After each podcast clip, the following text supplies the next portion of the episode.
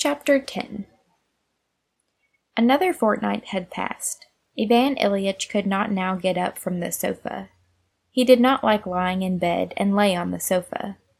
And lying almost at all the time facing the wall, in loneliness he suffered all the inexplicable agonies, and in loneliness pondered always the inexplicable question, What is it? Can it be true that it's death? And an inner voice answered, Yes, it is true. Why these agonies? And a voice answered, For no reason. Beyond and besides this, there was nothing. From the very beginning of his illness, ever since Ivan Ilyitch first went to the doctor's, his life had been split up into two contradictory moods, which were continually alternating. One was despair and the anticipation of an uncomprehended and awful death. The other was hope and an absorbed watching over the actual condition of his body. First, there was nothing confronting him but a kidney or intestine which had temporarily declined to perform their duties. Then there was nothing but an unknown awful death, which there was no escaping. These two moods had alternated from the very beginning of the illness, but the further the illness progressed, the more doubtful and fantastic became the conception of the kidney, and the more real the sense of approaching death. He had but to reflect on what he had been three months before and what he was now, to reflect how steadily he had been going downhill, for every possibility of hope to be shattered.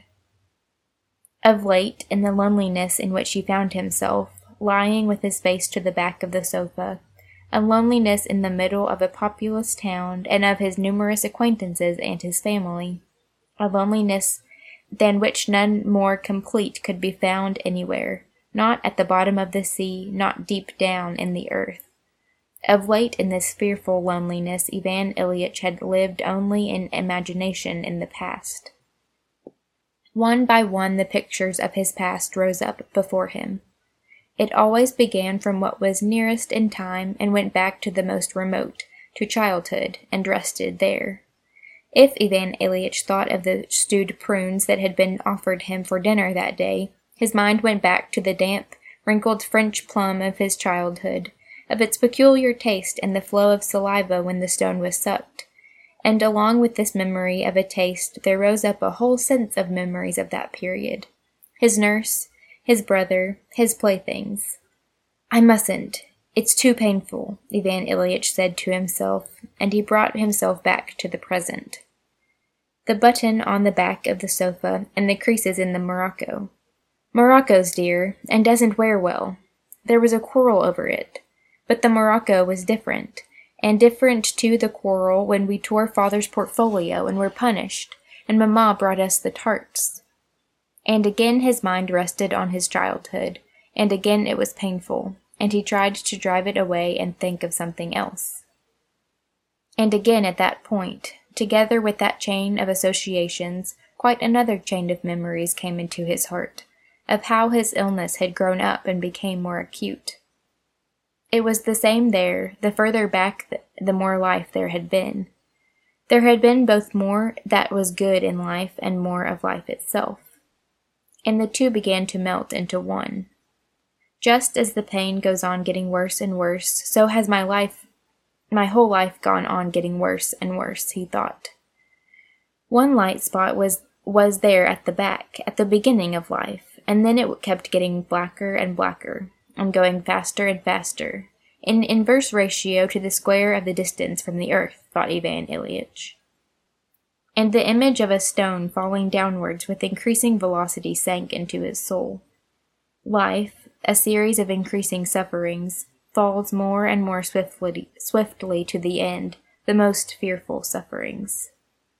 I am falling, he shuddered, shifted himself, would have resisted, but he knew beforehand that he could not resist, and again, with eyes weary with gazing at it, but unable not to gaze at what was before him, he stared at the back of the sofa and waited, waited expecting that fearful fall and shock and disillusion.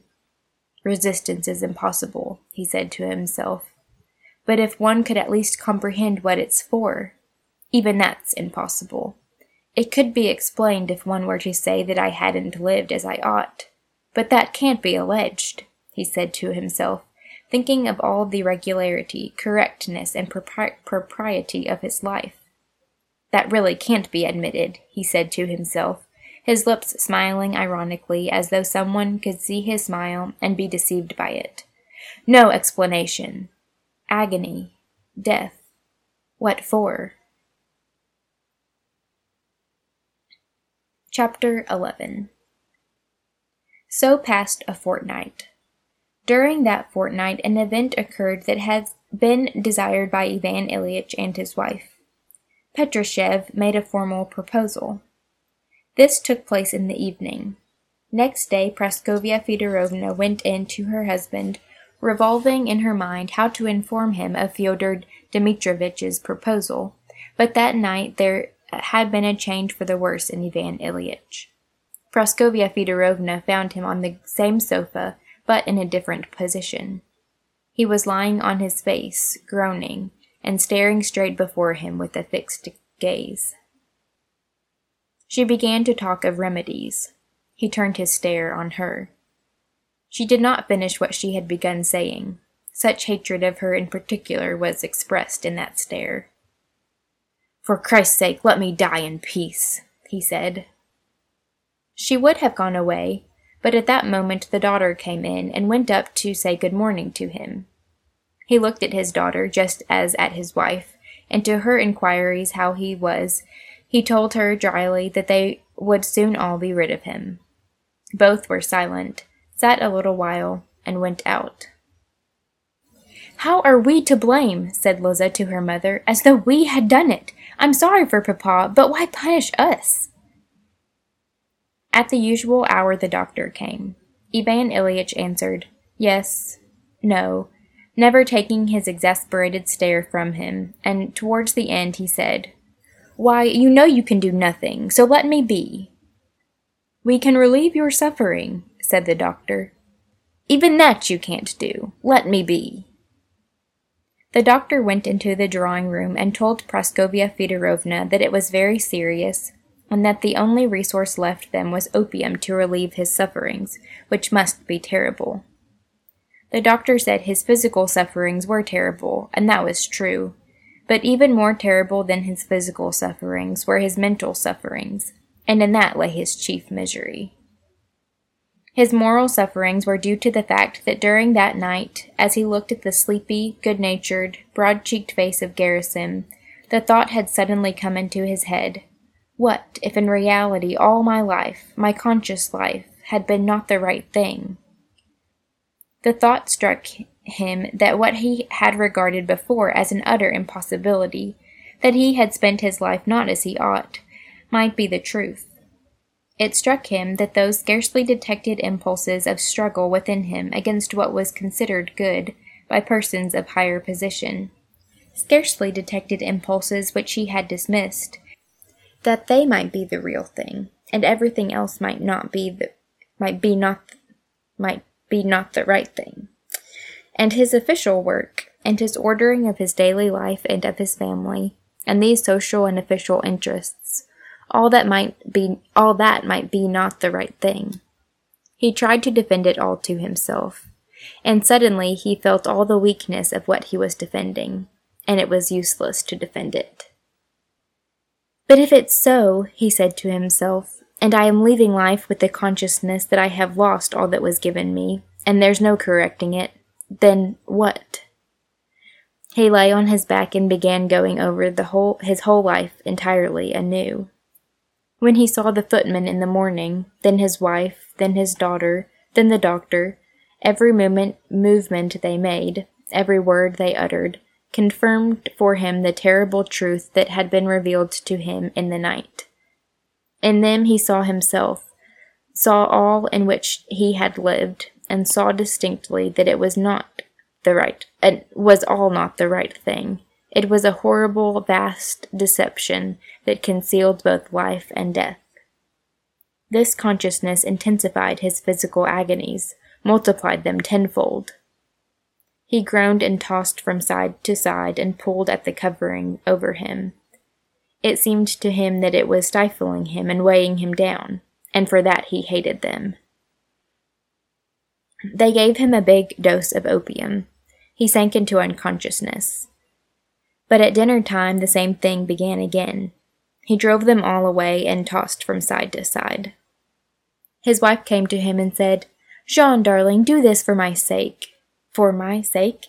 It can't be, it can't do harm, and it often does good. Why, it's nothing, and often in health people. He opened his eyes wide. What? Take the sacrament? What for? No. Besides, she began to cry. Yes, my dear, I'll send for our priest. He's so nice. All right, very well, he said. When the priest came and confessed him, he was softened, felt as it were a relief from his doubts, and consequently from his sufferings, and there came a moment of hope. He began once more thinking of the appendix and the possibility of curing it. He took the sacrament with tears in his eyes. When they laid him down again after the sacrament for a minute, he felt comfortable, and again the hope of life sprang up. He began to think about the operation which had been suggested to him. To live, I want to live, he said to himself. His wife came in to congratulate him. She uttered the customary words and added, It's quite true, isn't it, that you're better? Without looking at her, he said, Yes. Her dress, her figure, the expression of her face, the tone of her voice, all told him the same. Not the right thing. All that in which you lived and were living is lying, deceit, hiding life and death away from you. And as soon as he had formed that thought, hatred sprang up in him, and with that hatred agonizing physical sufferings, and with these sufferings the sense of inevitable, approaching ruin. Something new was happening. There were twisting and shooting pains, and a tightness in his breathing. The expression of his face as he uttered that yes was terrible. After uttering that yes, looking her straight in the face, he turned uh, onto his side or onto his face with the rapidity extraordinary in his weakness and shrieked, Go away! Go away, let me be! It wasn't really a shriek, but you get the picture. Okay, we're almost done. Sad. Okay, chapter 12. From that moment there began the scream that never ceased for three days, and was so awful that through two closed doors one could not hear it without horror. At the moment when he answered his wife, he grasped that he had fallen, that there was no return, that the end had come, quite the end, while doubt was still as unsolved, still remained doubt. Oh, oh, oh, oh, oh he screamed in varying intonations. He had begun screaming, I don't want to, and so had gone on screaming, on the same vowel sound. Oh! All these three days, during which time did not exist for him, he was struggling in that black sack into which he was being thrust by an unseen, relent- resistless force. He struggled as the man condemned to death struggles in the hands of the executioner, knowing that he cannot save himself. And every moment he felt that in spite of all his efforts to struggle against it, he was getting nearer and nearer to what terrified him. He felt that his agony was due both to his being thrust into this black hole and still more to his not being able to get right into it. What hindered him from getting into it was the claim that his life had been good. That justification of his life held him fast and would not let him go forward, and it caused him more agony than all. All at once some force struck him in the chest, in the side, and stifled his breath, breathing more than ever. He rolled forward into the hole, and there at the end there was some sort of light. It had uh, happened with him as it had happened sometimes happened to him in a railway railway carriage when he had thought he was going forward while he was going back and all of a sudden recognized his real direction.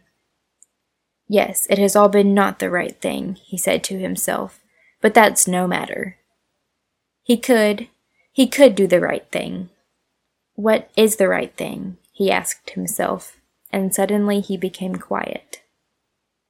This was at the end of the third day, two hours before his death. At that very moment, the schoolboy had stealthily crept into his father's room and gone up to his bedside. The dying man was screaming and waving his arms. His hands fell on the schoolboy's head. The boy snatched it, pressed it to his lips, and burst into tears. At that very moment, Ivan Ilyitch had rolled into the hole and caught sight of the light, and it was revealed to him that this uh, that his life had not been what it ought to have been, but that that could still be set right. He asked himself, "What is the right thing?" and became quiet, listening. Then he felt someone was kissing his hand. He opened his eyes and glanced at his son. He felt sorry for him. His wife went up to him. He glanced at her. She was gazing at him with open mouth, the tears unwiped streaming over her nose and cheeks, a look of despair on her face. He felt sorry for her. Yes, I'm making them miserable, he thought. They're sorry, but it will be better for them when I die. He would have said this, but had not the strength to utter it. Besides, why speak? I must act, he thought. With a glance to his wife, he pointed to his son and said, Take away. Sorry for him, and you do. He tried to say forgive, but said forgo. But too weak to correct himself, uh, shook his head, knowing that he would under that he, capital H E, would understand whose um, understanding mattered and all at once it became clear to him that what had tortured him and would not leave him was suddenly dropping away all at once on both sides, and on ten sides, and on all sides. He was sorry for them, must act so that they might not suffer. Set them free and be free himself of those agonies. How right and how simple, he thought. And the pain, he asked himself, where's it gone? Eh, where are you, pain? He began to watch for it. Yes, here it is. Well, what of it? Let the pain be. And death, where is it? He looked for his old accustomed terror of death, and did not find it. Where is it? What death? There was no terror, because death was not either. In the place of death there was light. So this is it, he suddenly exclaimed aloud. What joy! To him all this passed in a single instant, and the meaning of that instant suffered no change after. For those present, his agony lasted another two hours. There was a rattle in his throat, a twitching in his wasted body. Then the rattle and the gasping came at longer and longer intervals. It is over, someone said over him. He caught those words and repeated them in his soul. Death is over, he said to himself. It's no more. He drew in a breath, stopped midway in the breath, stretched, and died. The end.